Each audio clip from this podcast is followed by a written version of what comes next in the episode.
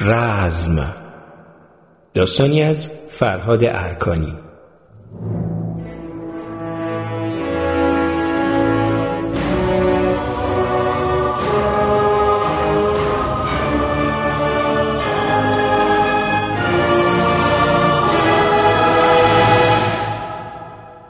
پیرمرد آخرین رقم کد رمز را نیز وارد می کند تصویر نمایشگر کوچک آرام آرام روشن شده مرد جوان باریکندامی با عینک درشت زربینی نمایان می شود چی شده؟ خیلی وقت بود سراغی از ما نمی گرفتی؟ شرمسارم. من در سراسر روزان زندگیم سپاسدار مهر شمایانم. اما گرفتاری های این زمانه بسیارند. شما خود نیک آگاهید.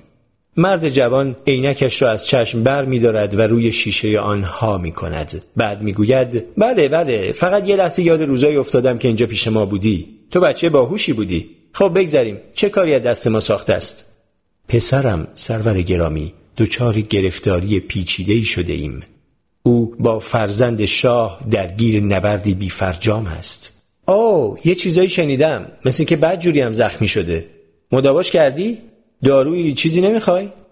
نه سرورم. از داروهایی که بار پیش دادیدمان هنوز اندوخته ای داریم.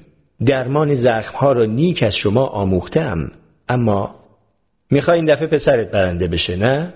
آری سرورم. آگاهید که هیچ جنگ افزار بر تن سپند شاهپور ورجاوند کارگر نیست. حالان که دست و پای پسر پیلتن من از تیرهای او سوراخ سوراخ شده. به هر روی چاره ای ندیدیم و دست به دامان شما شدیم. می‌دونید که کشنده شاهزاده تا آخر عمر روی خوشی رو نخواهد دید.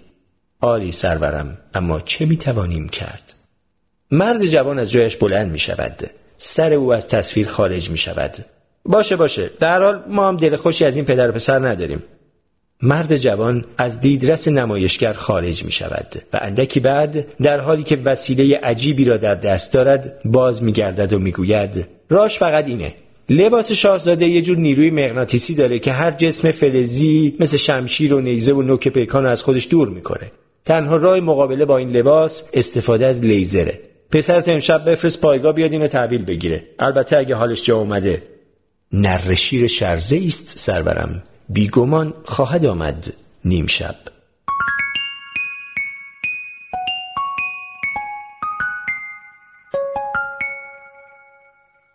نقال که خود را در میان بیست و چند جفت چشم مشتاق و هیجان زده می‌دید کلامش را این چنین به پایان برد. تهمتن گزن در کمان راند زود برانسان که سیمرغ فرموده بود.